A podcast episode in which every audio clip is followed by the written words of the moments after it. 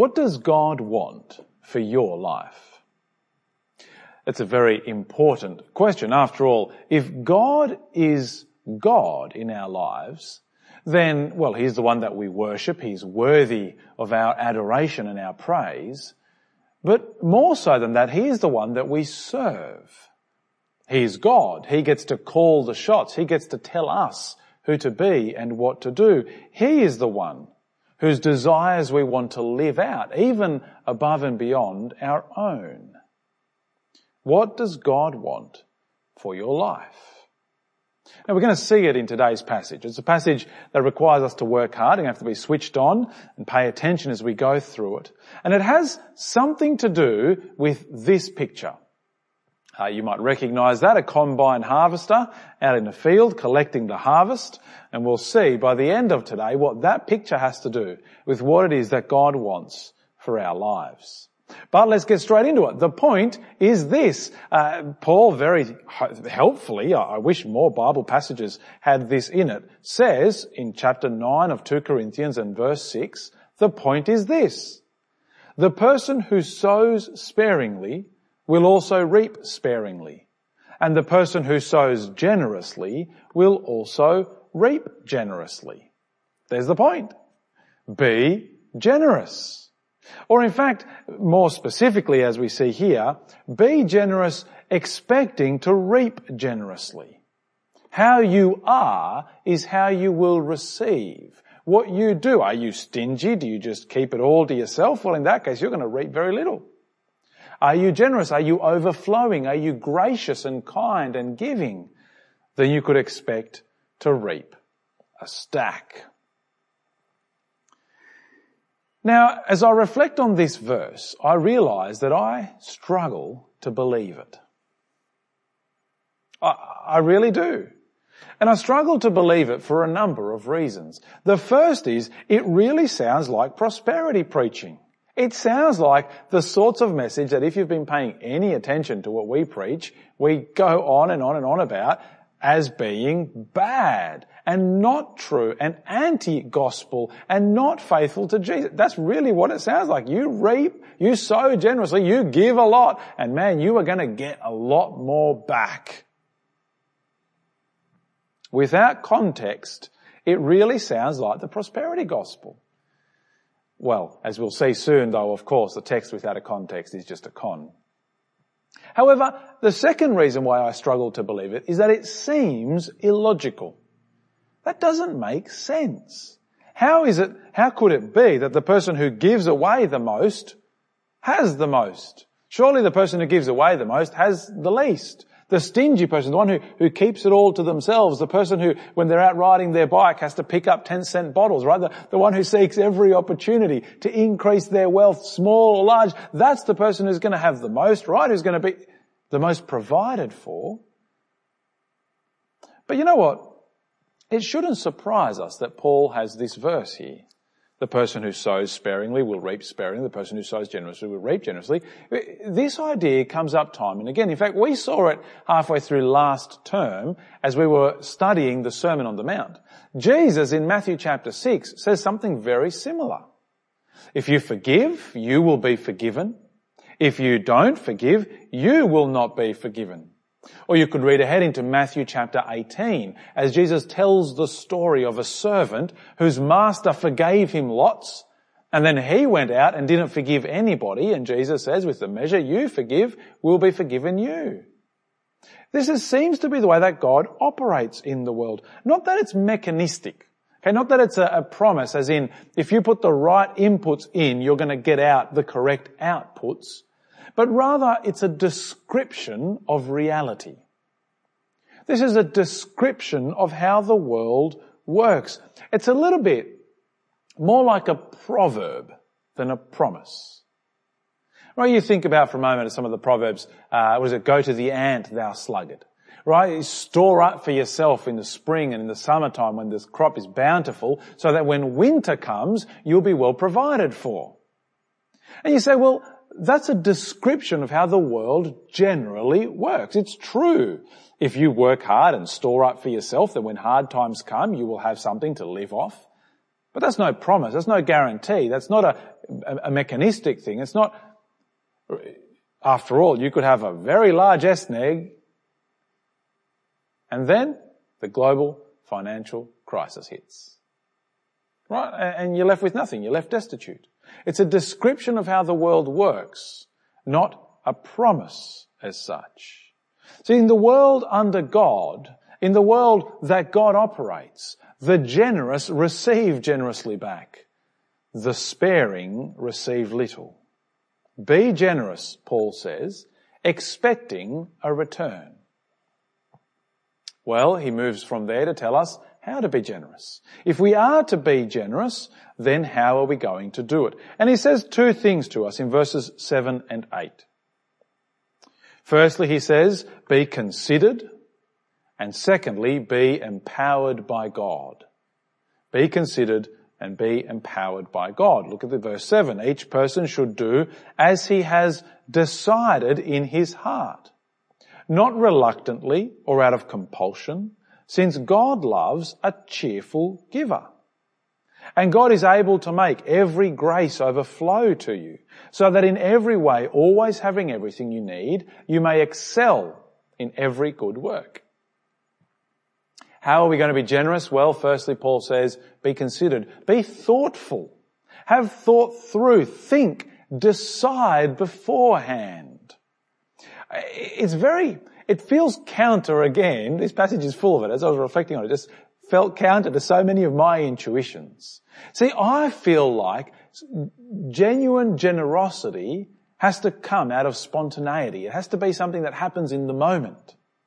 But Paul says, no, generosity is something you think through and something you decide in your heart. In fact, having done that decision, made the thinking, done the thinking beforehand, it safeguards against compulsion, against reluctance in giving.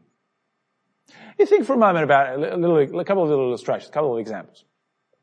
Imagine for a moment you're on holidays and, uh, and you've gone to visit a different church. Now, uh, this might perhaps be pre-COVID days, but bear with me right? And you're out in the country somewhere and you think it's Sunday, I better go to church. You go and visit a little country town and you're sitting in the pew with the 15 saints who are there and gee, it's good. Right, you're welcomed warmly at the door, the people are lovely, the preacher gets up and you know what? He's doing a pretty good job of it.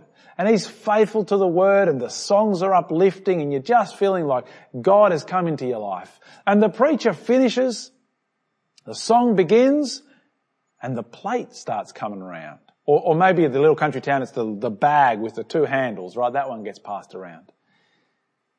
Now what's the next thing that you do?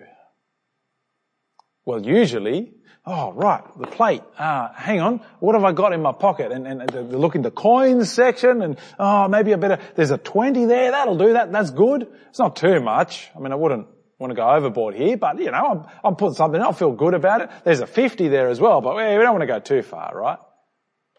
Am I being generous there? Well, not really. It, it, it's more a sense of guilt, a sense of obligation that I'm giving at that point. It's more because I'm seeing everybody else put in, and there's only 15 of us in the room. If I don't put in, man, they're gonna see, they're gonna know. I'm gonna feel bad. How much different would it be if before going I'd thought to myself, I'm going to a little church, I want to make sure that their gospel ministry flourishes. I'm going to decide in my own heart what I'm cheerfully going to give them. I want to bless them. I want to make sure that their ministry can continue. I have an abundance. I'm going to give them a decent amount of cash. Imagine you pulled up at the lights and, uh, and it's Red Cross appeal and there are the volunteers with the little buckets, right, at the window of your car. Can you give us some money? What are you going to do? Oh, what, what coins have I got? Put something in. If it rattles, all the better. And you drive off with the, with the warm glow of having done something good. Or even worse, perhaps you didn't put anything in. And for the rest of the day, you feel like you're a horrible human being who hates children and kicks puppies. That's not generosity. That's peer pressure. That's being coerced. That's not cheerful giving. That's reluctantly giving. No, Paul says be considered. Think about it.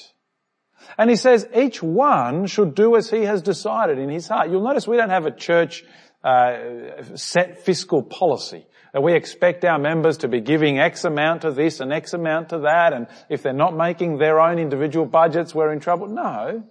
Each person decides. But decide. That's why I really like the envelopes. I don't know if you've even seen that we have them. Eight o'clockers, they love them, they're brilliant. You can get a pack of 52 envelopes. I think it might even be 54 because there's one for Easter and one for Christmas, right? And uh, and we've got ones that have two halves, and one half is church giving and one half is CMS giving. And you just decide at home beforehand. You put your money in there. You come to church. No one knows how much you're giving. You could put an empty envelope in if you want. No one would ever know it was you. And there's no pressure on you to do it. You can think about it beforehand. If you miss a week, the envelope's there. It helps you remember and catch up. I really, really like them. I almost prefer them, and don't tell the wardens I said this because they're going to hate me for it, but I almost prefer them to electronic giving. Now electronic giving is fantastic for regularity and it helps us plan. Please don't stop if you're doing it. But the envelopes mean week to week you have to think, consider, cheerfully put your money in there and bring it to church. Perhaps if you're doing the electronic giving, you might want to work out some way of being intentional. It's not just set and forget. I've set it to direct debit and I never have to think about it again. Maybe once or twice a year, we need to sit and rethink it, reevaluate and consider. See, that will safeguard against compulsion. It will safeguard against reluctance. We're not caught out in the moment under pressure. How do we give? We give thoughtfully, but we also give empowered by God. Again in verse 8, God is able to make every grace overflow to you so that in every way, always having everything you need, you may excel in every good work. You see, generosity, both the means and the desire to be generous, come from God. They are a gift that He gives and a gift that he gives that is greater than anything we could think of. Come back to chapter 8 and verse 3. I don't know if this stood out to you last week, but it, it stood out to me. I can testify that, uh, Paul writes, according to their ability and even beyond their ability of their own accord, they begged us for the privilege of sharing. Did you notice that? Beyond their ability. How is that even possible? How could it be that beyond, they gave beyond what they were able to give? Well, it doesn't make sense unless you realize that God was the one at work. We start to see the deeper truth. You see, I sometimes find myself doubting that the sort of generosity that God wants from me is good. I find myself doubting because I feel, well, but hang on, then I will be left destitute. Then I will be in trouble then I won't have enough. I find myself doubting that God is able, forgetting that God has promised that He will provide all that is needed, the grace overflow that we may excel in every good work. And did you notice that that's the reason God doesn't provide it that I might be rich, God isn't able to give me everything for the sake of me. God is able to give us everything for the sake of every good work. You see, in giving generously, God will give us such generosity that we will be able to do even more generous things. It's the opposite of a vicious cycle. It's a virtuous cycle. We are generous God provides that our generosity might increase, and as our generosity increases, God provides, and this includes money. Why in the context, clearly, Paul is talking about money. But again, not money to make me richer, money in order to do good, and not just money.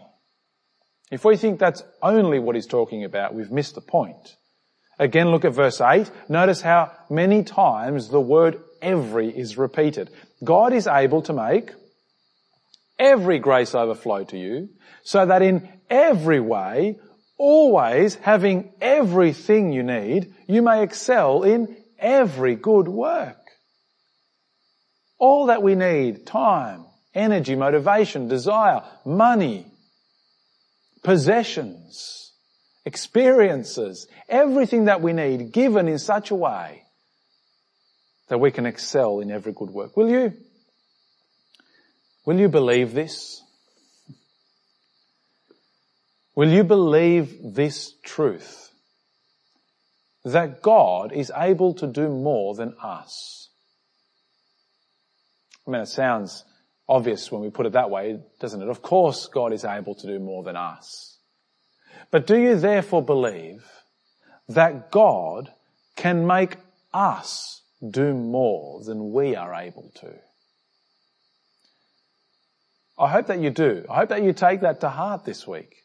For without God, what righteousness could we have? Without Him, we'd be lost. And so Paul says, as he tells us to be generous, as he tells us how to be generous, he tells us why. There's more to it than just, no, you should do it. God doesn't just tell us to do it. He shows us why. And again, there's two reasons for generosity, for our sake and for God's sake. Have a look at verse 10. For our sake, he says, the one who provides seed for the sower and bread for food will also provide and multiply your seed and increase the harvest of your righteousness. You will be enriched in every way for all generosity. See, here's the point of reaping generously. It is the harvest of righteousness. If you hear a prosperity gospel preacher, if you hear somebody who says what God wants is for you to have lots of money, for you to be healthy, wealthy and wise, they've missed the point. What God wants is your righteousness. That God, what, what God wants is that you would be more like Him. I mean, think for a moment, what is God's character like? Alright, well let's pick a famous verse, John 3.16. What is God like? For God so loved the world that He gave. That's what God is like. He gave, and at what cost? He gave His only Son that anyone who believes in him would not perish but have eternal life. Or uh, just from last week, chapter 8 and verse 9, you know the grace of our Lord Jesus Christ, though he was rich, for your sake he became poor, that by his poverty you might become rich. That is the character of God. Generosity. Grace. Abounding, overflowing, mercy to the undeserving and the needy, kindness, at incredible cost to himself. That is God's character and that is the character he wants us to have. Imagine for a moment if there was a way, I don't know how, but imagine there was a way, that you could bring a thousand dollars to church and we could somehow exchange that thousand dollars for godliness. You, you could come to church, you, you give that money, and you leave with 10% more godliness. You'd take that in a flash. I mean, that is cheap at the price. Godliness is hard. I mean, what's the point of having money, of having wealth, of having resources, and not having righteousness, of not being like God? How much better to use that wealth to be transformed into Christ likeness. What a shame it would be to die with a full bank account, full of money, and yet with a heart full of greed. What a waste it would be to die with a bank full of money and a heart full of greed. There's no exchange rate in heaven. You, you, can't bring all your dollars and, right, three floating angels to the dollar or whatever it is. The money is gone. It's wasted. It's pointless. Use it now to bring about a harvest of righteousness. I take it it's why the Corinthians were so eager to give. Back in verse 2 of chapter 9, I know your eagerness. I boast about you to the Macedonians. Your zeal has stirred them up. These guys were excited at the prospect of having an opportunity to use their wealth for the good of others, producing in them righteousness and a growth in their own generosity and Christ likeness. An opportunity to convert earthly dollars into heavenly character. What a deal. Why are we going to be generous? Because it will produce in us a harvest of righteousness. That is what God wants. But we also do it for God's sake. See, in the end, what God wants for your life is that because of you, He will be praised. Is that because of how you live, He will be glorified. As it is apparent and evident and unmistakable that the character you have could only be from Him. You see in verse 11, as he continues, chapter 9 and verse 11, you will be enriched, he says, as they have this harvest of righteousness, you'll be enriched in every way for all generosity, which produces thanksgiving to God through us for the ministry of this service, verse 12, is not only supplying the needs of the saints, it's, a good thing to care for them, but it is also overflowing in many expressions of thanks to God. Because of the proof provided by this ministry, they will glorify God for your obedient confession of the gospel of Christ and for your generosity in sharing with them and with everyone. As they pray on your behalf, they will have deep affection for you because of the surpassing grace of God in you. You see, this is the end result. We care for the needy. That's a brilliant thing. And they thank God and praise God and glorify God because of us. I mean, you picture it for a moment. Being these poor, starving, destitute saints in Jerusalem. Deep, deep need. And this gift arrives sack full of money. A, a provision that you could never imagine they would have sent. Can you imagine as that comes into church, you're like, man, we need to thank God for this. Heavenly Father, thank you for them. Heavenly Father, thank you for the character you have produced in these Corinthians. This gift, that this wouldn't have come of their heart. This wouldn't have come out of somebody who was unmoved by the gospel of the Lord Jesus Christ. This would not have come from somebody who had not been a recipient of grace. That in turn they might be a giver of grace. The point, the point is this. The person who sows sparingly will also reap sparingly. And the person who sows generously will reap generously. What's your heart like? Are you a sparing sower? Or does your heart overflow with grace, with kindness, with generosity? That in turn you might reap a harvest of righteousness for yourself and abundant praise and glory to God. You see, what is our, our picture from right back? Well, here it is, right? The harvest, the harvest of both righteousness in us, character in us, godliness in our own lives, and praise and glory and honor to our God. In fact, it's not so much just this. It's more like we, we want to have two harvesters go, no, no, you know what? We want this size harvest. This is what we want to be like. This is the picture we aim for. Generosity that overflows such that God will provide, that generosity might overflow even more, that we will grow like Him and that He will be praised for it. I'm a, uh, I'm a descendant of farmers. Uh, my father grew up on the farm, although he, he, he came to the city, and so I'm a, I'm a city boy, but generations before me, my uncle's still on the land. it's funny what happens with seed. You see, you take a certain amount of seed, you take whatever seed you have and you plant it. In a sense, you get rid of it, you give it away, you, you bury it in the ground and it's gone. And yet, in God's timing, as He sends the rain and the sun, it grows.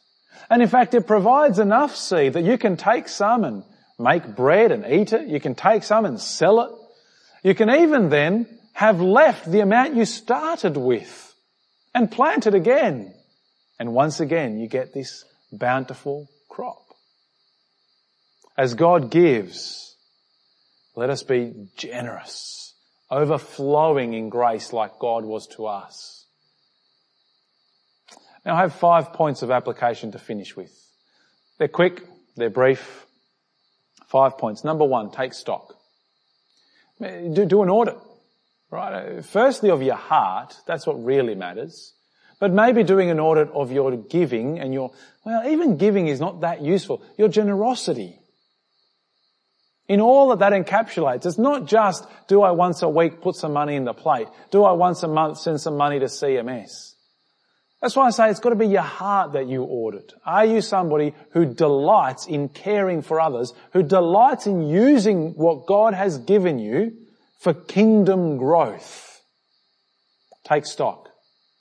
Secondly, consider. Stop and consider. Consider the Lord Jesus Christ. Consider the one who, though he was immeasurably rich, became poor for your sake. And then consider yourself. Are you like him?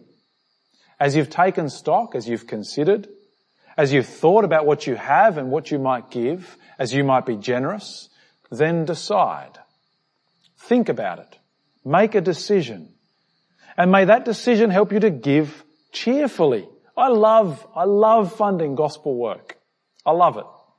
I love hearing how the money that we have sent is used by others to bring about kingdom growth. I love hearing stories of people converted. They're just the best right? Those who were destined for hell, those who were headed to eternal condemnation, being brought and rescued by the Lord Jesus Christ and the power of His Word and made my brothers and my sisters, love it. I love hearing stories about how gospel workers are being raised up and leaders trained. I love hearing stories about how pastors and preachers are being equipped to take the gospel to the Lord Jesus Christ. I love doing that. In some ways, the Christian heart ought to be sad at having to keep some we have some responsibilities. I have a family to feed. I have to keep some money to feed them. I have to keep some money to be prudent. I'm sad that I can't use it all for gospel and kingdom growth. Decide. Fourthly, give. Having made your decision, don't just sit on it. Oh, one day, yep, next, next week, next month, next year. Oh, I keep forgetting. Now notice, I haven't told you how much. I haven't given you any numbers. I haven't given you a percentage. you go and work it out. You go and decide. You go and make a decision. Although can I encourage you to remember last week's talk, right? And Joe's reminder that the Christian dollar is a very valuable commodity. Can I encourage you to make sure that your money is going to kingdom growth? Meet your responsibilities cheerfully and fully, and then out of your abundance give so much more. Take stock, consider, decide, give, and fifthly, expect.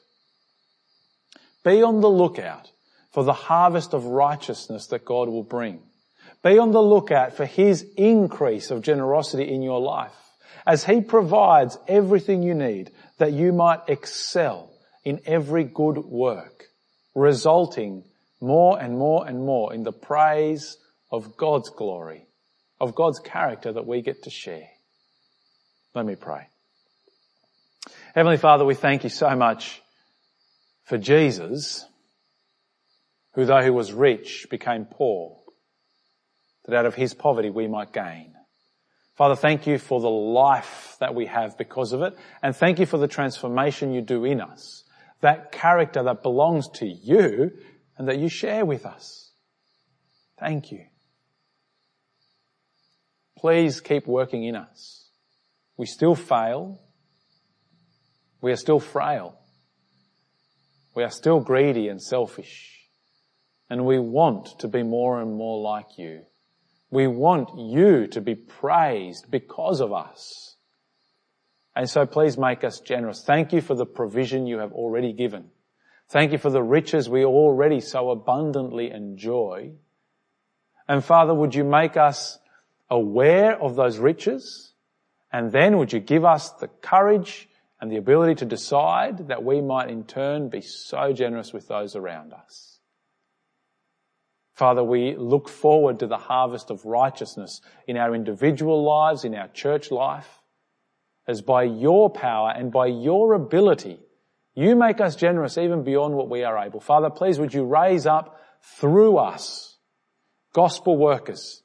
Would we fund many men and women to take the words of the Lord Jesus Christ in our area, in our church, to the ends of the earth? Father, would you make us good at caring for those who are in need, providing for the ones who are hungry, who are destitute, who are currently facing times of crisis. Father, would you make us like the Lord Jesus? That out of our riches, we in turn would become poor as we give, as we share, as we are like you. Father, we love your character and we want to share in it. We love you and we thank you for your work in us. In Jesus' name, Amen.